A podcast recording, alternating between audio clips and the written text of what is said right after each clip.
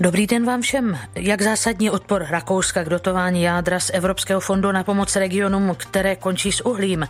Vídeň a státy Vyšegrádu se shodly na přístupu k migraci, ale jaká je reálná situace v Řecku, kde nárůst uprchlíků vede k obnovení ministerstva pro migraci? Jak látka na hubení plevele, glyfosát, známá také jako Roundup, působí na včely a jak se k ní staví Česko i jiné evropské státy? Proč stoupl v Česku počet vražd? Vražd, jak se odvíjí zapomenutá válka v Idlíbu, jaká opatření preferuje minister zdravotnictví po kyberútoku na nemocnici a můžou mít širší praktické využití roboti vytvoření z žabých tkání? To jsou mé dnešní náměty. Přeji vám dobrý poslech. Den podle Martiny Maškové.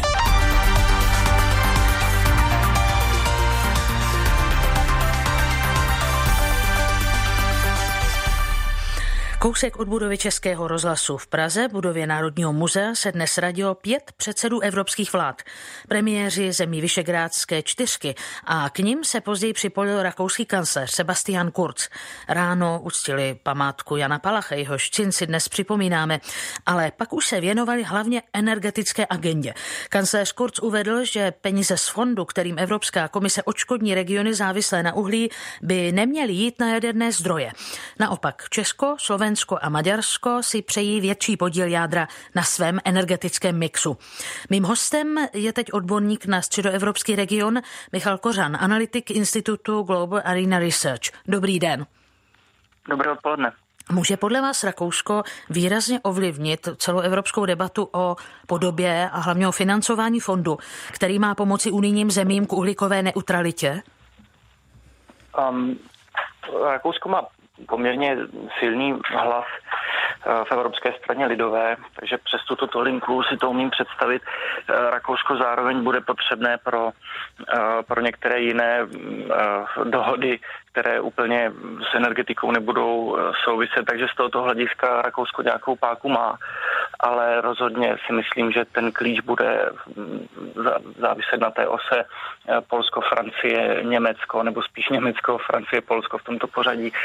A eh, Rakousko bude slyšet, ale nebude to určitě ten vůdčí tón. Když už jste se zmínil o Německu, tak eh, jak zásadním vkladem do té debaty v našem regionu je aktuální německé rozhodnutí zbavit se jádra do roku 2022 a hnědého uhlí do roku 2038. Jen připomenu, že Německo bylo dosud největším výrobcem hnědého uhlí na světě.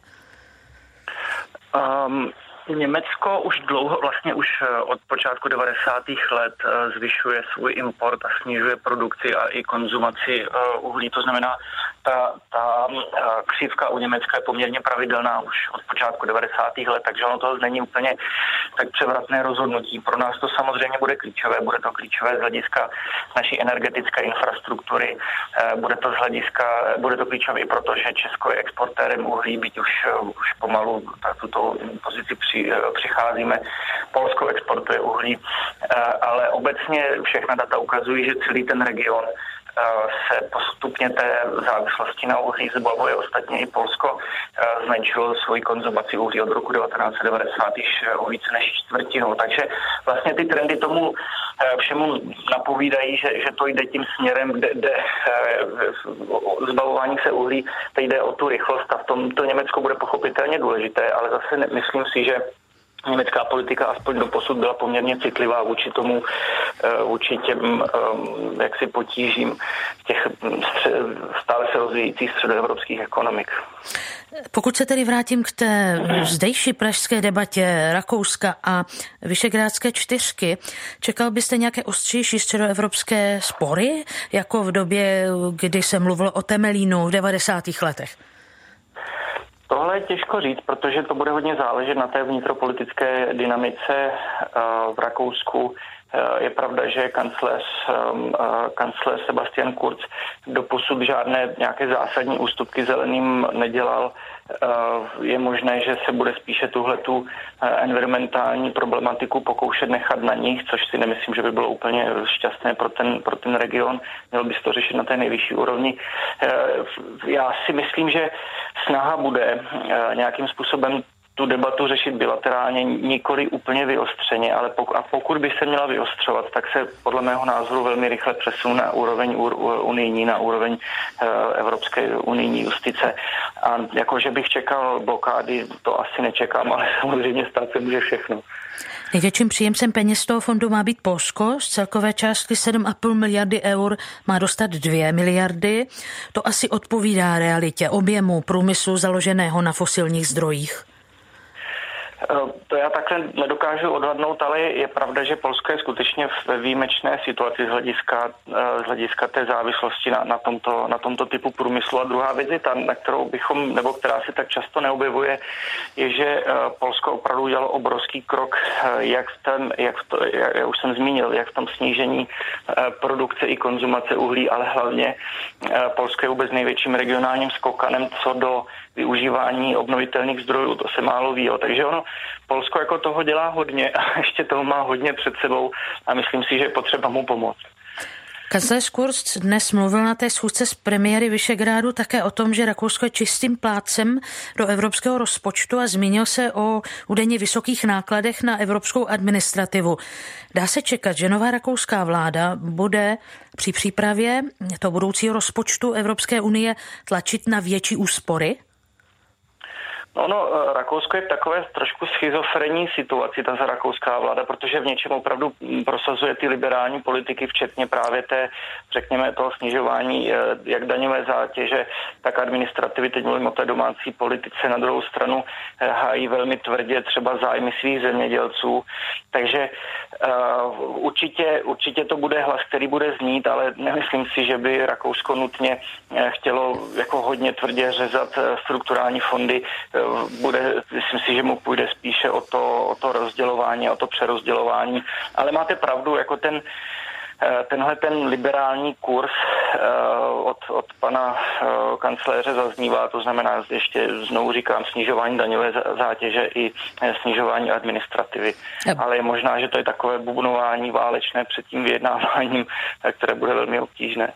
A může být spojencem, pokud jde o přístupové rozhovory se Severní Makedonií a vůbec s aspiranty ze západního Balkánu, tedy míněno může být Rakousko spojencem? Rozumím. Já věřím, že ano, ono jako takhle ty bezprostřední zájmy eh, Rakouska a třeba těch zbylých středoevropských zemí jsou poněkud odlišné. Rakousko je třeba velkým investorem do bankovnictví, eh, jak si mimo, mimo svoji zemi a to, to ty zájmy trošku liší, ale, ale Rakousko tradičně bylo, se, bylo na té straně uh, prosazování Balkánu na unijní úrovni a Vyšegrádská skupina už to dlouhá leta má jako svou hlavní prioritu, takže v tomhle věřím, že by snad k nějaké dohodě a posílení toho hlasu mohlo dojít, ale zase klíčová, klíčová v tom bude Francie a Německo. No. Nyní Michal Kořan, analytik Institutu Global Arena Research, odborník na středoevropský region. Díky, nashledanou. Díky za pozvání, hezký den. Premiéři Vyšegrádu a Rakouska mluvili v Praze také o nelegální migraci a v tomto bodě našli schodu. V Řecku se mezi tím vláda více vložila do kontroly migrace. Podle úřadu Vysokého komisaře OSN pro uprchlíky loni přišlo do Řecka skoro 75 tisíc nelegálních migrantů a většina, 60 tisíc, dorazila na ostrovy v Egejském moři. To je dvakrát víc než v roce 2018, čili Řecko se opět stalo hlavním místem, kudy se běženci snaží dostat dostat do Evropy. A právě s řešením situace má podle atenské vlády pomoci Ministerstvo pro migraci. Detaily proberu s Tomasem Kulidakisem, naším spolupracovníkem na Balkáně a ve východním středomoří. Zdravím tě do Aten. Dobrý den. Tomasi, co má tedy ministerstvo dělat konkrétně? Ministerstvo by mělo naplňovat eh, plán vlády, který tedy představila při svém nástupu k moci před eh, půl rokem. Vláda tenkrát prohlásila nová řecká konzervativní, že eh, na rozdíl od předchozí vlády Syrizy tedy bere migraci více vážně a chce k ní přistupovat přísněji. A proto by tedy to Ministerstvo pro migraci naplňovat čtyři hlavní úkoly. To znamená, za prvé by mělo zlepšit ochranu hranic, za druhé by mělo pokročit ve vybudování uzavřených a přísně střežených táborů pro stávající budoucí migranty a podílet se na tom, že ty nynější tábory otevřené budou uzavřeny.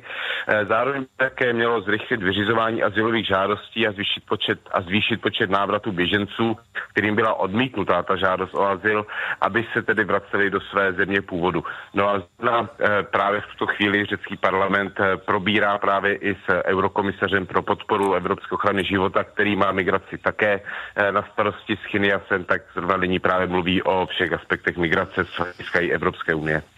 Je šance, že to vše pomůže migrantům, místním komunitám, Evropské unii?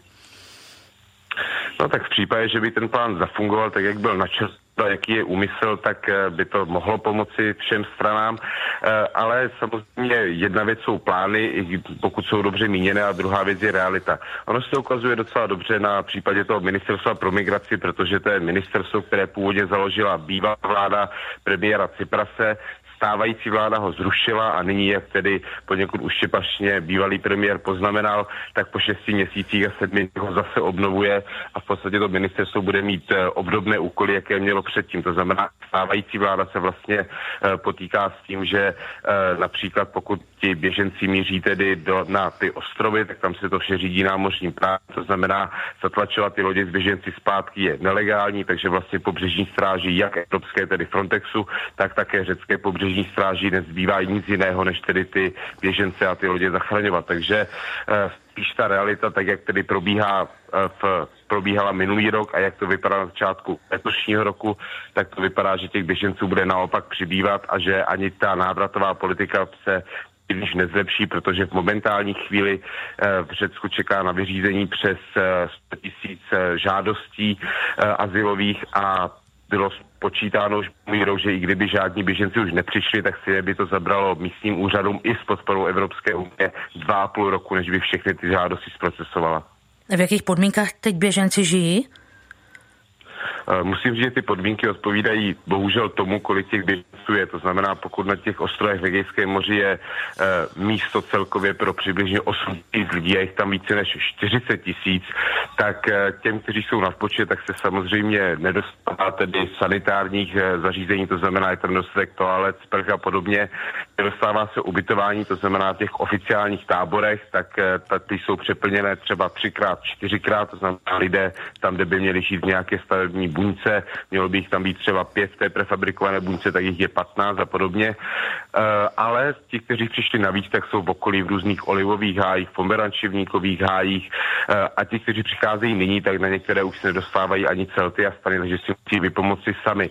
A zároveň tedy samozřejmě na ostrovech především panuje neostinné počasí, velmi ostře fouká, e, je tam velký déšť, takže ti lidé se pohybují v bahně, děti, ženy, rodiny, všichni přítomní, takže ty takže po právu jsou ty podmínky eh, kritizované ze všech stran, ať už je to Rada Evropy, OSN, neziskové organizace a podobně. Řecká vláda to uvědomuje, ale já na místě, pokaždé, když jsem, tak mi všichni vždy zdůrazňují a jsou opět z různých tedy míst, nejenom tedy zástupci řecké vlády, že za to může prostě to, že těch je příliš, že to nejde zvládnout v takových počtech. Jaký vývoj ohledně migrace se čeká letos? No letos se čeká, že tedy do Řecka by mělo přijít ještě více běženců, než přišlo v loni a v loni už to bylo dvakrát víc než v roce 2018, takže letos by mělo údajně přijít, eh, nebo řecká vláda očekává, že přijde na 100 tisíc běženců. Zatím, jak to vypadá v těch eh, prvních dnech eh, letošního roku, tak se to potvrzuje, protože uh, každý den přichází desítky, stovky lidí. Tento týden se utopilo minimálně 12 lidí u ostrova Paxos, dalších 17 je pohřešpaných. Uh, další běženci míří tedy na Kypr, kde se to také tedy uh, velmi kde, kde tedy přišlo také dvakrát více meziročně víc běženců a na to už reaguje také samozřejmě i Evropská unie, to znamená eh, Evropský asilový podporný úřad se rozhodl, že utlumí své aktivity v Itálii a naopak eh, přemístí ty úředníky právě do Řecka, dále na Kypr a ještě do Malty, protože na Maltě také zrostl počet příchozích. Eh, zároveň také tedy Německo například odeslalo pomoc materiální ve výši 1,5 milionu eur a Německo se zavázalo například také přímo 70 nezaopatřených dětí, o kterých se tak často debatuje v České republice. A ale Francie se zavázala přímo dalších 400 běženců a podobně, ale v podstatě pokaždé, když jsou ti běženci převezeni z ostrovu na pevninu, tak třeba jich odpluje 300, tak ten samý den připuje třeba někdy 400-500 lidí více, takže ta situace stává pomalu jistě stále více neúnosná a zároveň řecká vláda vlastně musí bojovat i s odporem tedy místních komunit, protože plánuje stavět právě ta nová centra, ale ty se nelíbí jak Ostrovanům, tak také těm, kteří jsou na pevnině. Tomas Skulidakis, náš spolupracovník na Balkáně, děkuji do Aten. Naslyšenou. Děkuji, nashledanou. Před sídlem ministerstva zemědělství v Berlíně složili dva včelaři z Braniborska dvě a půl tuny kontaminovaného medu. Šlo o med znečištěný známým herbicidem glyfosátem. Pod obchodním názvem je znám jako Roundup. Ten vyvolává už řadu let vzrušené debaty i mezi odborníky. Dřívější výzkumy Světové zdravotnické organizace naznačily karcinogenní účinek. Tento názor ale nezdílí veškerá odborná veřejnost, například evropské instituce, které hodnotí bezpečnost těchto produktů produktů zůstávají v posudcích opatrné. Dalibora Titěry z Výzkumného ústavu včelařského jsem se zeptala, jak hodnotí tu akci berlínských včelařů. Tak eh, samozřejmě to, co se týká eh, berlínských eh, zemědělců a berlínských včelařů, tak v podobné míře se to týká i včelařů v České republice. Jak se díváte na ty účinky glyfosátu na včely? Je ta obava důvodná? Ten glyfosát není nějak e, krutě akutně jedovatý, ale ta obava je spíš z toho, že vlastně e, máme strach, aby toho nepřibývalo, e, protože kolem nás používáme chemii v mnoha případech na mnoho způsobů, takže je spíš strach, aby příští rok a další rok toho nebylo pořád víc a víc a víc. Brzdit. A co dalšího tady ohrožuje včely a může případně to ohrožení glyfosát jako další chemikálie znásobit? Právě, takže odborníci často mluví o takzvaných pesticidových koktejlech.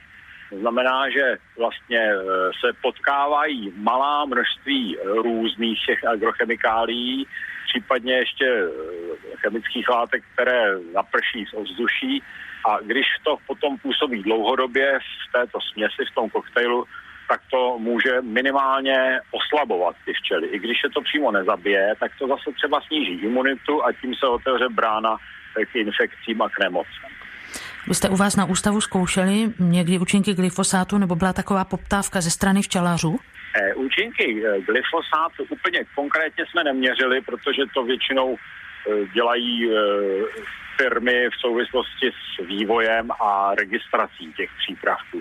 Ale víme, teda nebo umíme změřit, že eh, ten glyfosát teda v určité velké dávce je toxický, nicméně k takové velké dávce pravidla nedojde a eh, spíš se pohybujeme eh, v takové té předběžné opatrnosti, nebo ve strachu z chronických účinků, než z těch účinků akutních, těch okamžitých. Čili v jakém stavu je, jsou včelstva tady u nás na našem území? Eh, u nás na našem území eh, máme vlastně problém spíš eh, trošku jiný. Nechci říct, že by chemie k tomu svojí kapkou nepřispívala do toho poháru, ale hlavní, co včely trápí u nás, jsou vlastně nemoci, zejména virové a proto vlastně včelaři mají poměrně víc práce než v minulosti, aby ta včelstva udrželi v dobrém stavu a při životě. No a často, když se jim to nepodaří, tak nehledají chybu někde v tom ošetření včelstev, ale eh, rádi by to třeba svedli na někoho, kdo to způsobil, samozřejmě taky musíme vidět. Po textu těch berlínských protestů, tedy protestů berlínských včelařů, je obava z nedostatečné pomoci státu v situaci úbytku hmyzu. Jak se na to díváte vy? No to je velmi komplikovaná otázka, protože e, úbytek vizu e, má nejrůznější příčiny, nejenom agrochemikálie.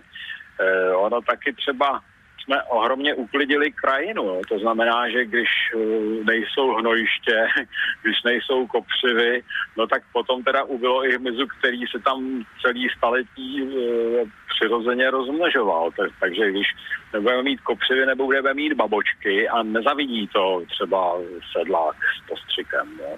Ale to tím zase, tím chci jenom říct, že to je strašně komplikované a vyloženě se pustit do nějakých opatření, které by podpořily MIS, to je dost jednodušené, protože my se spíš musíme dívat po příčinách. A mm, to je jako když by prostě uschla lípa u silnice a my jsme tam chtěli nějakým opatřením vracet vrabce, že jo? Proč by tam ty vrabce byly, když ta lípa je suchá? Takže spíš se podívat, že pod tou lípou je třeba skládka soli a tím pádem lína, lípa uschla a nejsou na ní roučci, který zobají ty ptáci. Takže jsou to většinou řetězy a ne vždycky tato opatření e, prostě jsou brána z dostatečné šíře. A kdybyste měl tady uvést nějaký příklad té prevence, tak co by podle vás pomohlo ochránit diverzitu včel? A nemyslím tím třeba jenom včely chovné, ale případně i včely samotářky. Co by pomohlo? Tak eh, každopádně osvěta, takže myslíme, nebo na tom se shodne i výzkum, eh, že vlastně, eh, co se týče včel medonosných, tak tam rozhodně jsou ještě pořád mezery ve vzdělání těch včelařů a v jejich poučenosti a v jejich tréninku. Takže na to se teď věnují poměrně dobré i prostředky z Evropské unii, jak teda zajistit tu správnou chovatelskou praxi. A co se týče těch, těch ostatních opilovačů, Eh, no tak tam pochopitelně eh, by se eh, určitě prospělo, kdyby teda se s těmi chemikáliemi trošku přibrzdilo. Ne, nemyslím tím úplný zákaz, ale velmi pečlivé a, a odborné uvažování o, o tom, kdy je opravdu potřeba e, tu ochranu nasadit a kdy si vystačíme s nějakou mechanickou nebo jinou, jinou cestou. No a potom tedy hmyzu samozřejmě prospívá budování těch hnízdišť, což nemusí být jenom teda hotely pro hmyz v podobě bambusových eh, domečků někde na balkoně, ale uh, i teda to co, to, co je dneska uh, skutečně jako taková snaha dělat. Dělat pásy, zmenšovat lány, vysazovat zase remísky, protože tam tedy by našli domov i jak Eh, ty druhy opilovačů, tak pak samozřejmě ptáci a tak dále a tak dále. Dalibor Titěra z Výzkumného ústavu včelařského. A u telefonu je Karolina Brabcová, odbornice na toxické látky a odpady ze Združení Arnika. Dobrý den i vám. Dobrý večer. Můžete prosím nejdřív připomenout, jaká je stávající česká praxe v zemědělství? Pokud vím, tak platí už přes rok zákaz glyfosátu na urychlení dozrávání a vysušování plodin, ale to platí stále. To, to platí stále. Některé státy šly i dále a třeba zakazují používání glyfosátu na třeba postřik v parcích, ve školách, ve školkách. Ta, to zatím Česká, k tomu zatím Česká republika nepřistoupila. Čili jestli vám dobře rozumím, tak převažuje v evropských státech hlavně větší opatrnost v zájmu dětí, případně seniorů, kteří bývají citlivější na toxické látky? Eh, je to tak, tam vlastně zásadní problém je v tom, že toho glyfosátu se používá nadměrné množství. On se používal velmi často i preventivně. Eh, to bylo právě to vysušování plodin před sklizní, ale ty postřiky se prostě konají několikrát do roka. Eh, konají se vlastně i v místech, kde se nepěstují zemědělské plodiny, jak jsem už uváděla ve městech, ve školských zařízeních a tak dále a tak dále. A vlastně došlo k tomu, že vzhledem k tomu, že to je jeden z nejrozšířenějších herbicidních nebo takovýchto prostředků, tak v podstatě byl detekován velmi často v pitné vodě. Němečtí vědci ho objevili i všudy přítomný, dejme tomu třeba v moči dospělých i dětí, čili tam existuje určitá obava, že jsme této látce vlastně vystaveni uh, kontinuálně, uh, vlastně ve větším množství, než se dříve předpokládalo a vzhledem k tomu, že právě Světová zdravotnická organizace v podstatě varuje před tím, že je tam podezření právě z karcinogenity, tak došlo k tomu, že právě zejména tedy některé evropské země tak se postavily za to, aby nebyla prodloužena licence glyfosátu to jednání v podstatě trvalo asi rok a půl a myslím si, že do, tuším, že do poloviny roku 2018 a ta licence byla nakonec prodloužena ne o 14 let, ale pouze o 7 let. Nicméně část zemí Evropské unie se vyslovila pro, pro zákaz, minimálně pro postup, postupný zákaz této látky. Jinými slovy, tady je to i v pravomoci národních států, které můžou toto řešit na národní úrovni, přestože Evropská komise zatím ještě nevydala stopku vyslovenou pro uh, glyfosát? Tak to rozhodnutí právě bylo v tomto smyslu trošku benevolentnější. Ta, ta, ta licence byla udělena pro tuto látku, právě jak jsem, jak jsem zmínila na sedm let, nicméně bylo právě řečeno, že státy mají možnost, mají možnost v podstatě použít určitá opatření právě omezit používání této látky v případech, které už jsem dříve uváděla. Takže tady je určitá benevolence těch národních států. Ještě je nutno zmínit jeden fakt a to, že v podstatě byla, byla proti používání této látky eh, organizována petice, eh, petice evropských občanů a v podstatě podepsalo ji tuším, že víc než milion obyvatel Evropské unie, což je největší petice, eh, která kdy byla v podstatě Evropskému parlamentu podána. Takže to, i toto ukazuje, že to veřejné mění je proti této látce proti této látce mm, v podstatě postaveno a, a přeje si, aby byla minimálně postupně omezována. Říká Karolina Brabcová, odbornice na toxické látky a odpady ze Združení Arnika. Děkuji vám, nashledanou. Nashledanou. Posloucháte Den podle Martiny Maškové. Výběr událostí s nezaměnitelným rukopisem. Premiéra od pondělí do pátku po 17. hodině na Plusu. Počet vražd v Česku loni stoupl o pětinu. Podle ředitele kriminální policie Michala Fojta to ale není žádné zásadní vybočení z průměru. Jak řekl, předroňský rok byl trochu extrémní tím, že během něj počet vražd dost výrazně poklesl. Celkově kriminalita loni vzrostla 3,5% a nejčastějším násilným trestným činem bylo úmyslné ublížení na zdraví. U telefonu je teď Miroslav Šajnos, ředitel Institutu pro kriminologii a sociální prevenci. Dobrý den. Dobrý den vám i posluchačům. Je i z vašeho pohledu ten pětinový nárůst počtu vražd pořád v normě? Tak já bych u vražd a vůbec u kriminality slovo norma příliš nepoužíval, protože přece jenom je kriminalita je něco, co společenské normy porušuje. Ale řekněme, že ten počet vražd opravdu se nevymyká z toho trendu vývoje posledních let loňský rok, což musím souhlasit s ředitelem kriminální policie, byl opravdu mm, takovým jakýsi výkyvem směrem dolů, což je samozřejmě dobře, ale před deseti lety v roce 2008 činil počet zjištěných vražd 202, v roce 2012 188, čili eh, ten trend eh, nebo ten počet vražd zjištěných v loňském roce neznamená nějaký extrémní vzestup. Loni to bylo, loni to bylo tedy 100... Když to byly tři ano. vraždy, je to špatně, že? ale prostě ano. neznamená to nějaký extrémní výkyv směrem nahoru. Bylo to tedy 143 uh, eh, případů v Česku. Kdo nejčastěji vraždí? Dá se popsat typický vrah? Tak typický vrah vraždí obvykle, ještě pořád spáchají vraždy spíše muži, je pravda, že mezi vrahy, aspoň v posledních letech, je minimum mladistvých a nezletilých.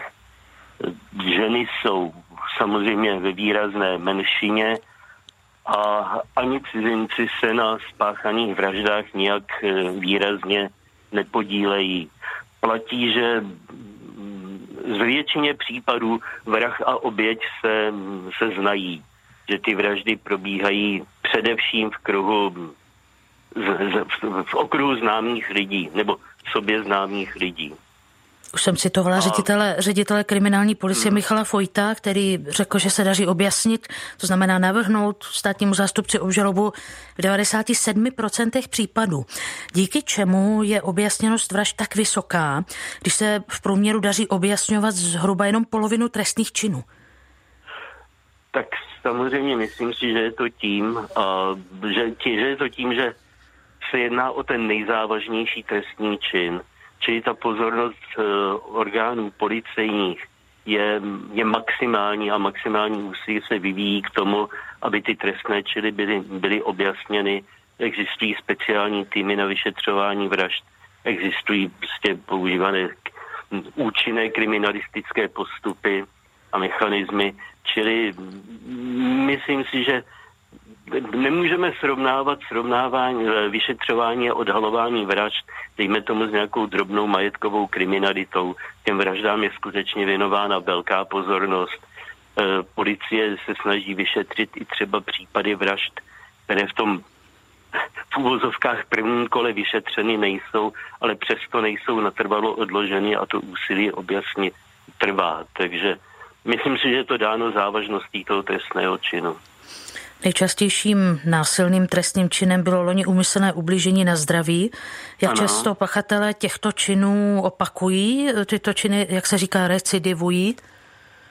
No já jsem se díval na policejní statistiky za loňský rok a u násilných trestních činů eh, je zhruba, nebo byla zhruba čtvrtina spáchána recidivisty, ale to neznamená, že jsou to opakovaní pachatele tohoto trestného činu, čili násilného trestného činu.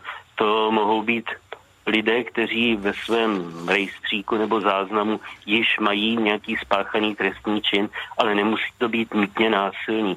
Ta specifická recidiva, to znamená osoby, které opakovaně páchají skutečně tu násilnou trestnou činnost, tak, tak vysoká není. To se nepotvrzuje se, že by existovaly početné skupiny skutečně násilných recidivistů, kteří opakovaně páchají tu násilnou trestnou činnost. Dodává Miroslav Šajnost, ředitel Institutu pro kriminologii a sociální prevenci.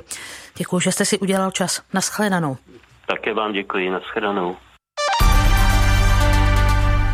Stále posloucháte Český rozhlas Plus. Při náletech na tržiště a průmyslovou oblast provincii Idlib, která leží na severozápadě Sýrie, zemřelo 15 lidí. Napsala exilová syrská organizace pro lidská práva, podle níž je za bombardování odpovědná armáda syrského prezidenta Bašára Asada. V Idlibu by přitom teď měl platit příměří. U telefonu je novinářka z pravodajského servu Hlídací pes Tereza Engelová, která situaci v oblasti sleduje, region zná. Dobrý den. Dobrý den. Můžeme si prosím připomenout, kdo měl to příměři dohodnout a proč se nedodržuje? Eh, tak eh, příměří vyhlásilo vlastně ve čtvrtek Rusko, dohodli ho s tureckým, Moskva ho dohodla s tureckým prezidentem Recepem Tayyipem Erdoganem. Eh, Moskva, dá se říct, to příměří dodržuje, ale to neplatí o syrské armádě. To tržiště v hlavním městě Idlibu, kde zemřelo, alespoň podle informací BBC, 20 lidí a dalších 68 trpělo zranění, bombardovala syrská vládní letadla. A konec konců ono to není poprvé, co Moskva s Damaškem zahájili takové to eh, příměří na oko, protože eh, Moskva vlastně už v létě vyhlásila eh, krátkodobé příměří, ale v době, kdy vlastně ho dodržovala, tak mezi tím syrské jednotky zahájily pozemní ofenzívu a obsadili několik měst a vesnic. Takže dá se říct, že je to takové příměří nepříměří. Když jsme se tedy zmínili o těch zpřesněných statistikách, eh, informací, které zjistila BBC ohledně počtu obětí při těch současných náletech, tak eh, jaké přicházejí zprávy z Idlíbu vůbec a nakolik jsou ověřitelné? Tak z těch zdrojů informací je vícero. Vy sama jste citovala vlastně tu v Londýně sídlící exilovou uh, syrskou organizaci pro lidská práva, ale uh, to není jediný zdroj informací z této provincie. Je pravdou, že tam nejsou žádní západní zahraniční novináři, nemají tam uh, své uh, korespondenty žádné velké západní agentury v, z různých důvodů, především také z toho, že to je velmi nebezpečné, ale jsou tam skupiny místních nezávislých nezávislých novinářů. Eh, ty velké agentury tam mají své místní kontakty, takže si myslím, že ověřitelné ty informace eh, jsou. Jak to vypadá v Idlíbu? Eh, v současné době tedy probíhají boje především o okolí silnice M5, což je takový hlavní spoj, nebo před válkou to byl hlavní spoj mezi Alepem a Damaškem. To je teď, myslím si, hlavní cíl, cíl jednotek Bašára Asada, který chtějí dobít. A, a výhledově se dá očekávat, že Damašek bude chtít asi získat kontrolu nad celou provincií, s čímž víceméně souhlasí zatím i Rusko ale v tuto chvíli skutečně ty boje se soustředí primárně kolem té silnice M5. Na začátku týdne to vypadalo, že do Idlibu se nedostanou žádné potraviny nebo léky, protože Rusko a Čína blokovali prodloužení rezoluce, která umožňuje přeshraniční humanitární pomoc, ale nakonec na ty dodávky proudí. Proč s tím obě země váhaly? No, jak uvedli členové Rady bezpečnosti OSN, kteří chtěli prodloužit tu přeshraniční revoluci, tak ty důvody byly čistě politické. Rusko a Čína chtěli uh, podpořit uh, tou blokací syrský režim, který v té přeshraniční rezoluci a dodávkách humanitární pomoci mezinárodními agenturami viděl vlastně podrývání své teritoriální integrity. Sýrie chtěla, nebo syrský vládní režim chtěl ty dodávky humanitární pomoci dostat pod svou kontrolu a režii, což ale mnozí kritici vnímali jako potenciálně velmi nebezpečnou situaci pro civilní obyvatelstvo, eh, protože tam hrozilo, že by se k němu potenciálně žádná pomoc nedostala. A na těch dodávkách jídla a léků eh, jsou alespoň podle eh, OSN v Sýrii v současné chvíli závislé 4 miliony lidí. Především tedy v té provincii Idlib, ale také na některých území, které jsou pod kontrolou Kurdů. A ona nakonec, ta přeshraniční rezoluce, to nedopadlo úplně výborně, dopadlo to tak půl na půl, došlo k určitému kompromisu, eh, protože ta rezoluce není prodloužena o rok, tak jako tomu bylo do posud od roku 2014, ale jen o 6 měsíců. A otevřené nakonec zůstaly pouze dva eh, ty přechody, eh, které jdou z Turecka, tedy Babel Hava, Babel Salam. Zavřel se přechod, který byl na pomezí Syrie a Iráku je Rubia, uh, což je problém především pro lidi, kteří potřebují léky, protože tam se převážely eh, primárně léky a lékařská pomoc. Dá se říct, že v dalších částech Sýrie oproti Idlíbu a okolí je už bezpečněji? Mm, no, uh, Idlíb je určitě v tuto chvíli vlastně poslední provincií, kde probíhají ty denodenní boje a skutečně intenzivní bombardování. Eh, podle OSN tam za poslední vlastně rok zemřelo eh, kolem tisíce lidí. A vlastně jen od začátku prosince, kdy se zintenzivnily ty boje, protože tam došlo vlastně k velké inter, uh, ofenzívě Moskvy a Damašku, která začala těsně před našimi Vánocemi. Ona začala 12. prosince a pokračovala potom uh, dál přes, uh, kdy Evropa a západní svět slavili Vánoce, tak jen za ty poslední vlastně dva až tři týdny muselo utéct domovu 250 až 300 tisíc lidí, uvádí humanitární organizace. Takže ty denodenní boje probíhají skutečně především v Idlíbu, ale nedá se říct, že by na ostatních územích Sýrie už panoval absolutní klid, eh, tak to určitě není. Tam spíše hrozí, eh, tam jsou ten, ty, ten, ten potenciál pro různé atentáty, nějaké přeshraniční přestřelky, tam je stále a také k ním dochází. Konec konců je to asi hodina, co Pentagon oznámil oficiálně, že boj s islámským státem stále ještě není u konce, takže jeho jednotky stále bojují proti proti skupinám eh, těch radikálních islamistů, které se udržují v různých kapsách po území Sýrie. Dění v Sýrii přiblížila Tereza Engelová, reportérka ze spravodajského servu Hlídací pes. Děkuji vám, nashledanou. Také děkuji, hezký večer. Ministerstvo zdravotnictví chystá prověrky kybernetické bezpečnosti nemocnic, které přímo zřizuje, což jsou hlavně ty velké, fakultní.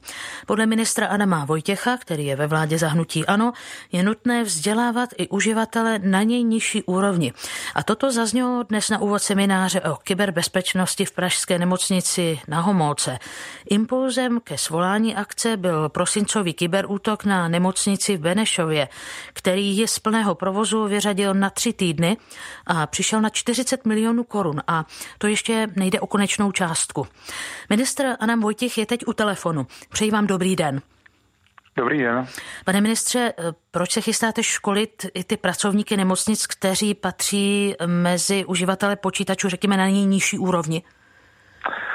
Tak eh, prvé řadě bych chtěl jenom říci, že my tu prověrku samozřejmě chystáme eh, pro naše nemocnice, ale zároveň i pro další. My chceme skutečně vytvořit eh, dotazník, který by měl zasáhnout zhruba 450 mm, zdravotnických zařízení, protože skutečně to nebezpečí hrozí i na těch nižších úrovních okresních menších nemocnicích, tak to je k tomu. A jinak pokud je o to školení, tak samozřejmě to musí probíhat právě na úrovni těch zdravotnických zařízení nemocnic, až eh, skutečně k těm běžným uživatelům, protože v té praxi se bohužel ukazuje, že to je ten zdroj samozřejmě nechtěný, eh, kdy dochází vlastně k té eh, nákaze, respektive vniku nějakého takového to škodlivého ransomwareu, protože často to je skrze, řekněme, ty phishingové e-maily, to znamená e-maily, které se tváří, že jsou autentické, ale přitom je za nimi právě hacker, který vlastně v tom textu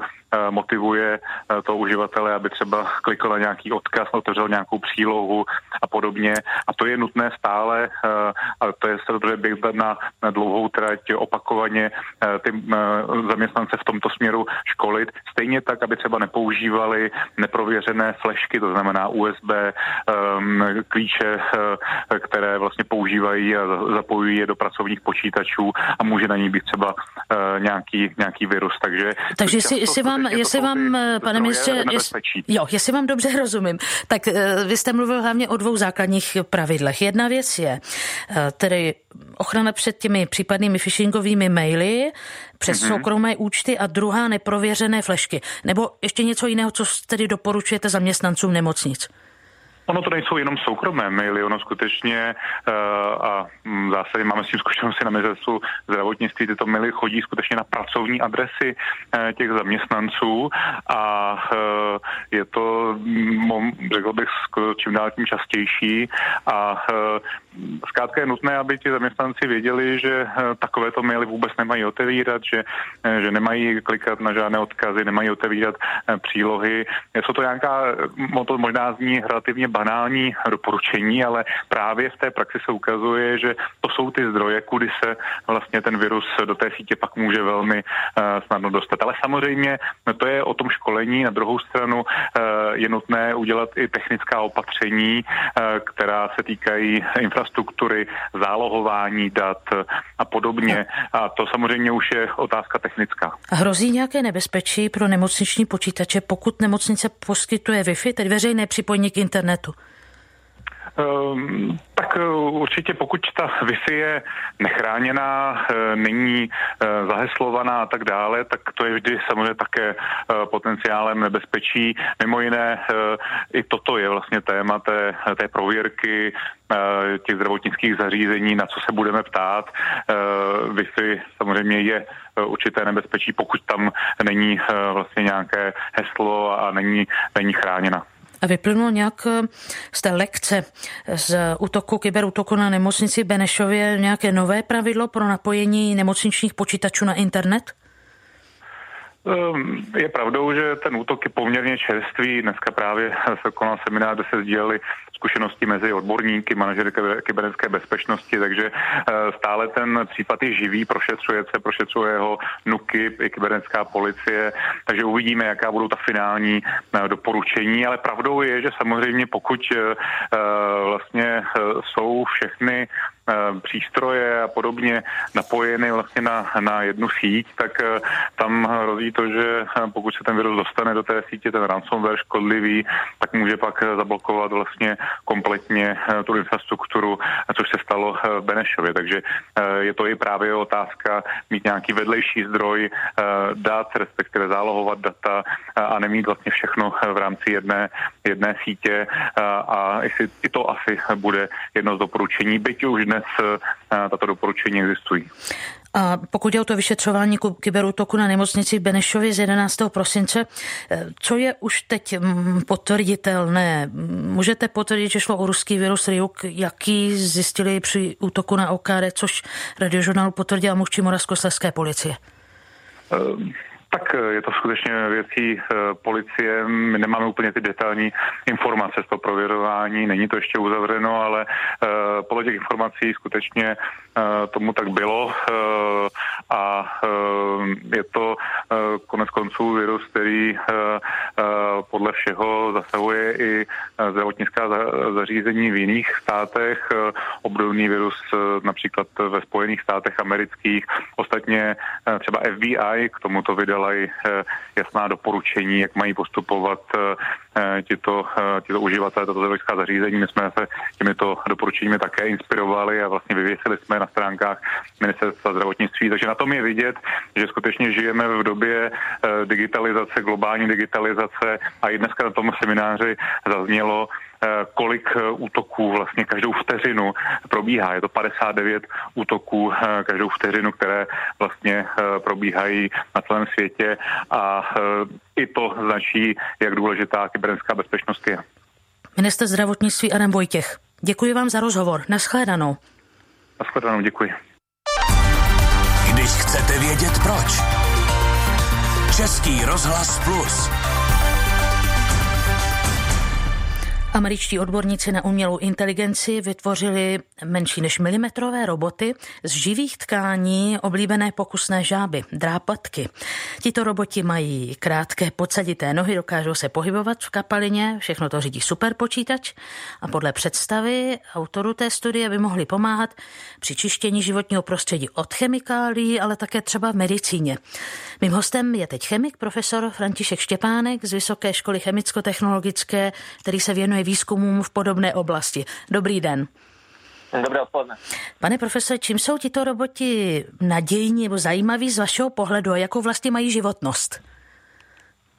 Eh, tento výzkum, o kterém zde hovoříme, tak je zajímavý zejména v tom, že to, jak ta struktura má konkrétně vypadat, jaký má mít tvar, jak jste popsala, eh, podsaditá s nožičkami, tak to je vlastně výsledkem eh, počítačové simulace, takzvaného evolučního algoritmu, který v počítači nasimuloval velké množství různých tvarů a pak z nich vybral ten, který se jevil nejnadějnější a ten následně ti věci fyzicky skonstruovali z těch buněk. Takže je to ukazováno jako e, příklad toho, jak vlastně použít e, umělou inteligenci e, nebo počítačové simulace pro návrh struktur, které se následně fyzicky zrealizují. To je, myslím, na tomto výzkumu asi takové nejzásadnější, nejnovější. A jak dlouho takový roboti vydrží? tak eh, v tomto případě, eh, pokud vezmeme eh, buňku nebo strukturu z buněk, tak samozřejmě ta musí být držena ve sterilních podmínkách na Petriho mixe v živném médiu. Není to ještě ve fázi, že by se dala vypustit někam do nějakého reálného prostředí, tam by se okamžitě stala dobrou potravou pro jiné mikroorganismy a, a a tak dále. Takže jako si ty aplikace, o kterých se hovoří, ty zatím ještě nejsou úplně za dveřmi. Nicméně tím, že je to živé tkáně, která dokáže vlastně energie získávat e, ze zdrojů, e, tak jak jsou buňky, e, jak si navyklé, to znamená z glukózy, z kyslíku, tak to nevyžaduje žádnou například baterii nebo něco takového. Je to jako vlastně schopno energii získávat z látek, které jsou rozpuštěny v prostředí. Takže v tomto směru naopak ta životnost může být výrazně delší než u, řekněme, klasických mechanických robotů. A je to tedy živé? A, a, nebo je důvod vést závažnější etické debaty, až když by se takoví roboti vybavili nervovou soustavou? Uh, ano, tak samozřejmě ta etická otázka je asi aktuální. Uh, záleží to skutečně na tom, jak zadefinujeme život. Uh, zda věříme, že vědomí mají třeba i jednomužečné organismy, anebo až jak se vyšší, uh, vyšší savci. Um, uh, není to živé v tom smyslu, že by to dokázalo činit nějaká autonomní rozhodnutí nebo nějakým způsobem reagovat na, na podněty z nejbližšího okolí, ale je to živé v tom smyslu, že je to sestaveno z buněk, které byly extrahovány z embrya organismu, a takže ty jako zaživé prohlásit asi můžeme. A vy si tedy dovedete představit, že by se takto mohlo pracovat v medicíně, že by dopravovali takový roboti léčiva na správné místo v těle? Uh, Tohle si zrovna úplně nemyslím, ze dvou důvodů. E, za prvé, e, ta struktura je sice malinká z hlediska jak si toho, co jsme zvyklí z makroskopického světa, ale pro doručování léčiv je naopak příliš velká, e, protože je sestavená z eukarystických buněk má několik stovek mikrometrů a to je příliš na to, aby mohla například putovat kredním řečištěm nebo se pohybovat následně v buněčném prostoru v těle. To je tedy jeden důvod, proč si nemyslím, že by v tomto účelu mohla být použita. Druhý je, že je-li něco sestaveno z buněk, z žáby nebo z jiného organismu, tak pro lidské tělo je to okamžitě červený hadřík z hlediska imunitní odezvy a vyvolalo by to jaksi velmi, velmi silnou imunitní reakci ve zdravém lidském těle. Takže myslím si, že toto je spíš jaksi výzkumný nástroj, nástroj na to, jak, jak si ověřit mm. určité technologie, jak navrhovat a stavět uh, složitější struktury uh, hybridního typu, ale nemyslím si, že tahle konkrétní věc by, by sloužila k doručování léčiv. Profesor František Štěpánek z Vysoké školy chemicko-technologické. Děkuji vám. Naschledanou. Prosím, naschledanou. Martina Mašková vám všem přeje dobrý poslech dalších pořadů Českého rozhlasu Plus. Těším se na slyšenou.